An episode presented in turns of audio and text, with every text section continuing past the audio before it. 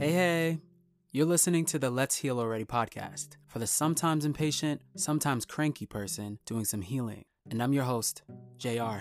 I'm an author, actor, and speaker from Far Rockaway, New York. And on this podcast, you'll hear me cover ground on a variety of topics, from mental wellness and emotional literacy, to blackness, to masculinity and femininity, to ending misogyny and patriarchy, to last but not least, bisexuality and ending sexual shame.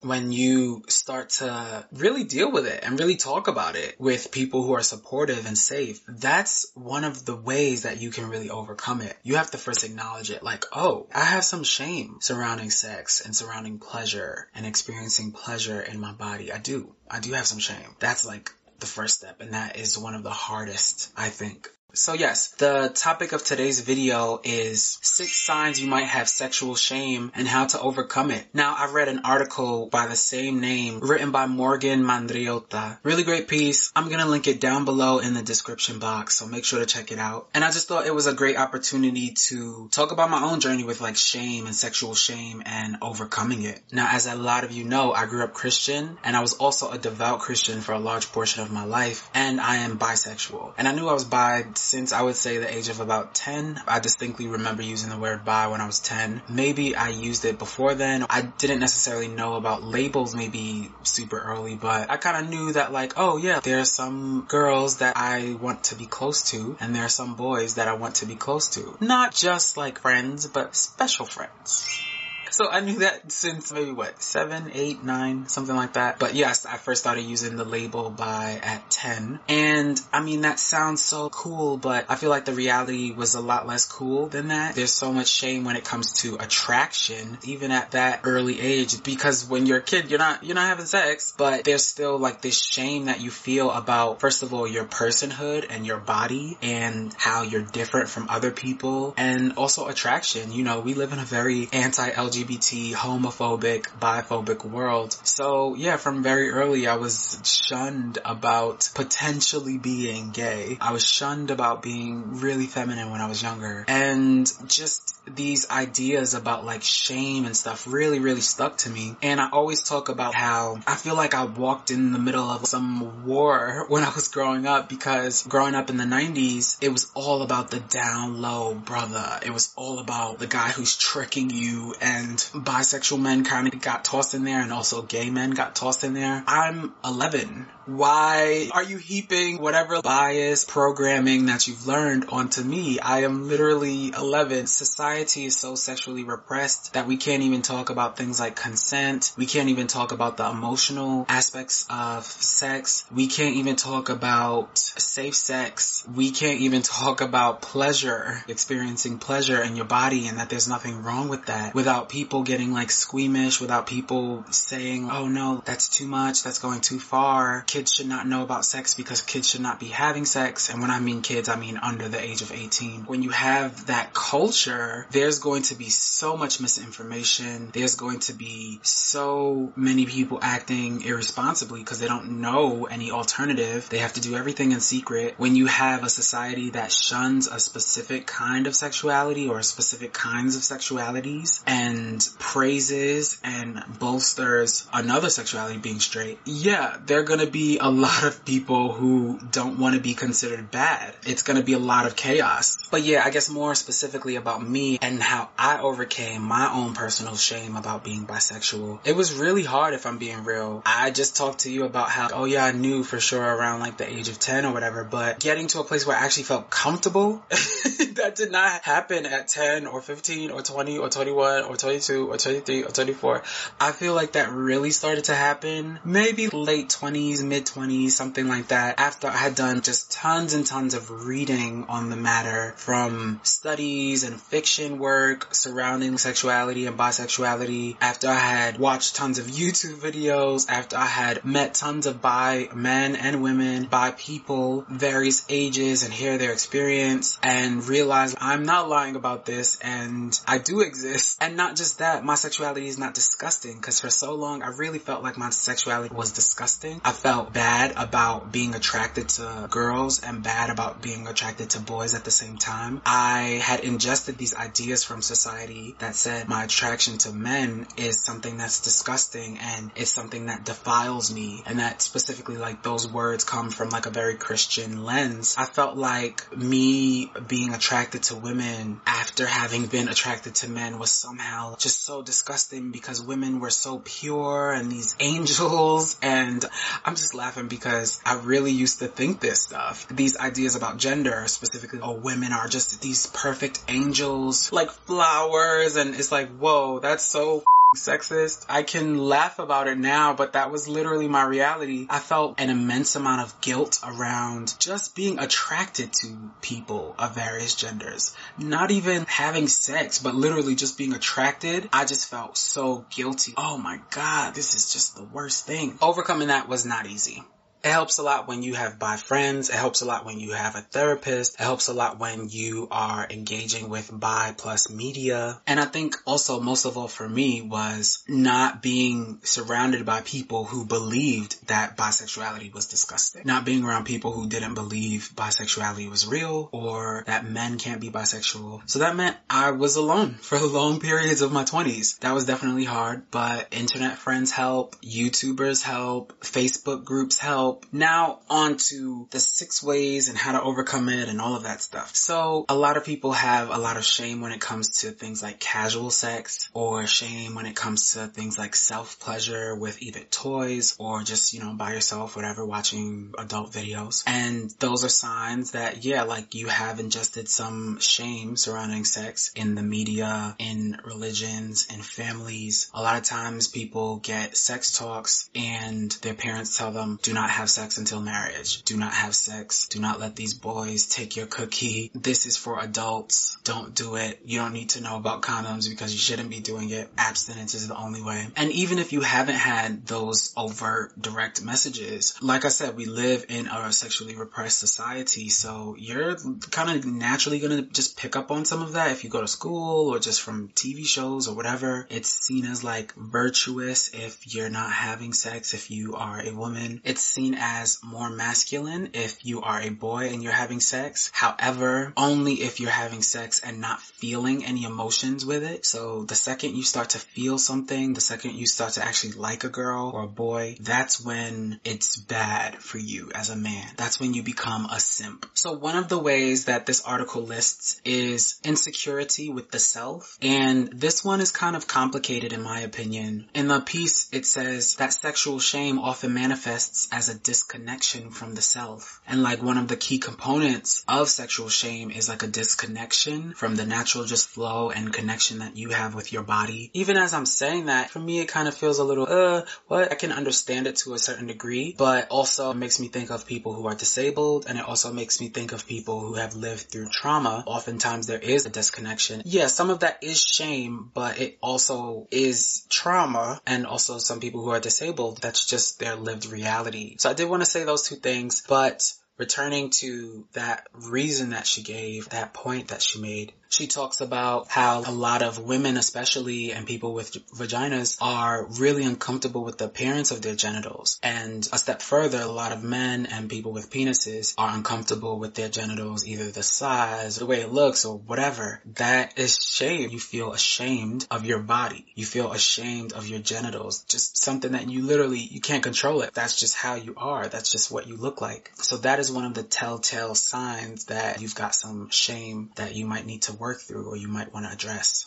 Intense self-judgment, being critical of yourself or self-conscious during or after sex. So number 2 is a certain physical stature or even like a vocal quality. The article talks about how sexual shame can manifest through diminished voice. And like all of this really, especially during sex, is kind of like a sign that there's some shame there. When you can't make eye contact with a partner during sex, when you are really self-conscious about like how you sound, and so you don't make any sound. A discomfort when it comes to expressing sexual desires that you have. You might want to explore something and you just don't say what you want or what you need. And that is a sign that you have some, sexual shame. And what immediately comes to mind when I talk about this is how men, we have our G-spots and our anus, and that's just our bodies, right? And so a lot of men don't want anybody to touch their butt, are not into it, do not want to explore. And a lot of men do want that, but are not willing to ask. A lot of men are afraid of being perceived as gay, are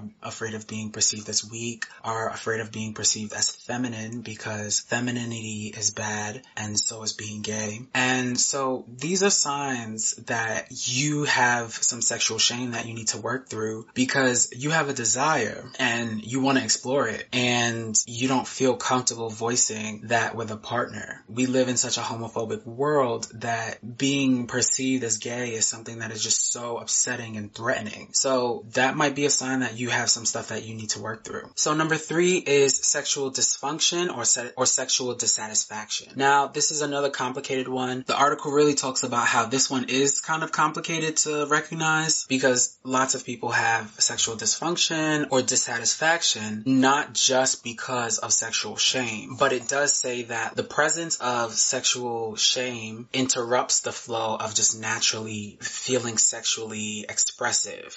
So when I felt intensely insecure and intensely shameful about my sexuality, sex wasn't that good. It just didn't feel that good. It was something that I could do without. It's something that I kind of didn't even want to go there, because I just would leave feeling so guilty, dissatisfied, not connected. And this article really talks about how sexual shame gets in the way of communicating with partners, making it thus more dissatisfactory and dysfunctional. Way number 4, trouble with intimacy and relationships. Now, this one is definitely very high on my list. Before I had gotten comfortable with being bi, relationships, it was lacking a real intimacy, and it was hard for me to feel comfortable being vulnerable. It was hard for me to feel comfortable really opening up. And this piece talks about how shame is really seen through the act of avoidance or being shut down or inhibited.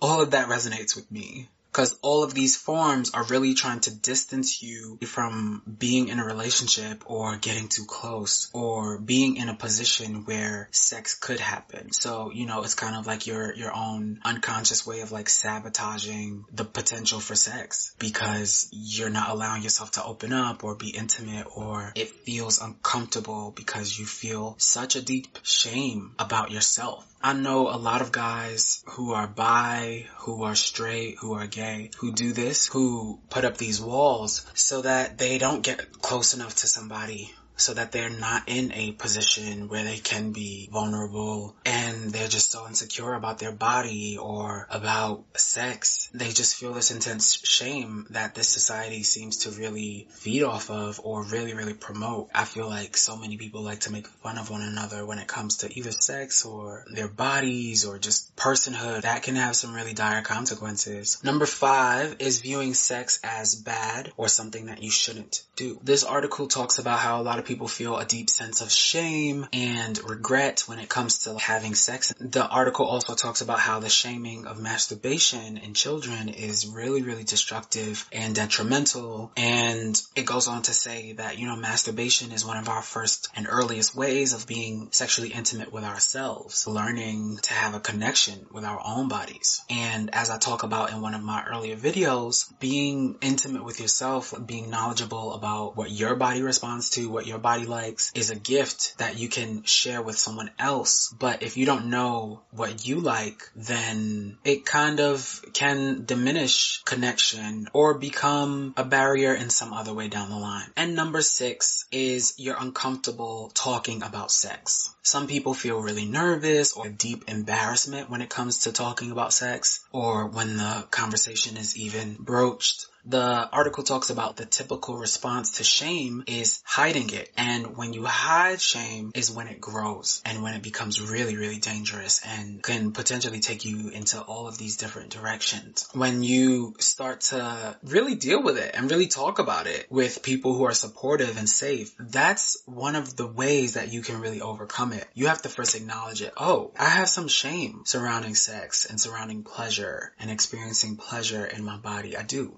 have some shame. That's the first step. And that is one of the hardest, I think, because a lot of us don't know that we even have that. And a lot of us don't want to admit that we have it because that's how shame works. Shame only sustains itself by being something that is hidden, that people don't talk about, that you leave it in the dark. This article talks about one of the ways to overcome shame is you have to start with pleasure. So getting beyond sexual dysfunction, getting beyond shame with pleasure, really allowing yourself to really live in that pleasure, and whether that is self-pleasure or whether that is pleasure with a partner, letting go of that fear, letting go of that judgment and being so critical of yourself and so critical of others, letting that go and really just experiencing the good part of sexual encounters, the good part of intimacy, the good part of sexuality. And one of the benefits of that is an increase in confidence, an increase in sexual arousal, an increase in self-esteem. But that kind of sounds a bit like a catch-22. Oh, in order to overcome shame, you have to feel pleasure. But sometimes in order to feel pleasure,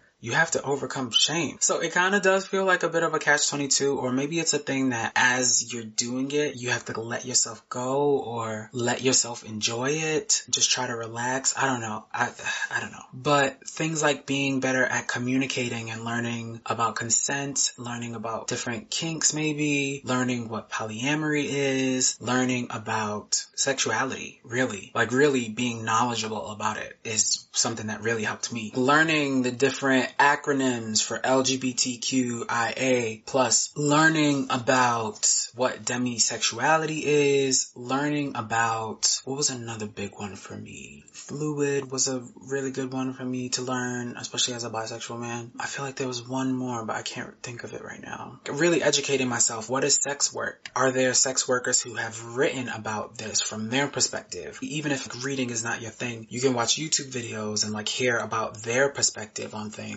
Versus the way that they've been demonized in media and in religion. Being a sponge, really, just like trying to soak it all in and just observe and just read or listen without judgment for the first time. Because part of shame too is the judgment factor. A lot of people who have sexual shame are extremely judgmental of not only themselves but of other people, and that is connected. This article goes on to talk about one of the most important ways to remove sexual shame is to literally remove yourself from the source of that sexual shame. So whether the source of that sexual shame is family, parents, whether the source of that sexual shame is a particular religion or denomination, whether that source of shame is the media that you consume, whether that source of sexual shame is friends or communities that you're a part of. If you want to remove yourself from feeling ashamed of your sexuality, of your desires, of being a sexual being, then the most important way is literally removing yourself from the source of that shame, because you can do all of this work that I've talked about, but if you're surrounded by the source of that shame, it's not even really going to work. It's not going to do anything. All of this stuff is just words. But yeah, therapy can help. Self-help books can help. Masturbation can help. Sex toys can help. And you also have to remember to be really, really gentle with yourself, because as you start this journey of unlearning sexual shame, for some people, it gets worse before it gets better. So when you first sit down and you're like, oh,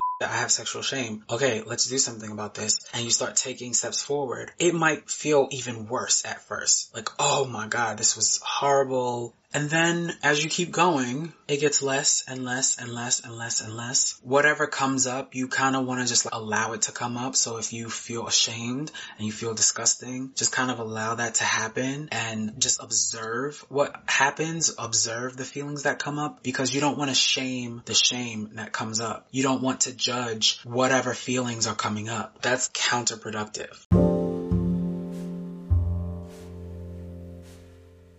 I want to thank you for taking the time to listen to the Let's Heal Already podcast. To be clear, I'm not advocating for an emotionally intelligent patriarch. or for more men to begin and end their work at feeling comfortable painting their nails, wearing dresses, or expanding what falls under the fold of masculinity. Similarly, I do not want to be a highly efficient, well-adjusted worker under capitalism, which is often the aim of Western therapy models. I am calling for the system to be abolished. That system is imperialist, cis-heterosexist, white supremacist, capitalist, patriarchy. Please leave a rating or review on the platform you use to listen to this podcast, and feel free to share this with your friends. Donation to show support can be made at J.R. Yussuf on Venmo.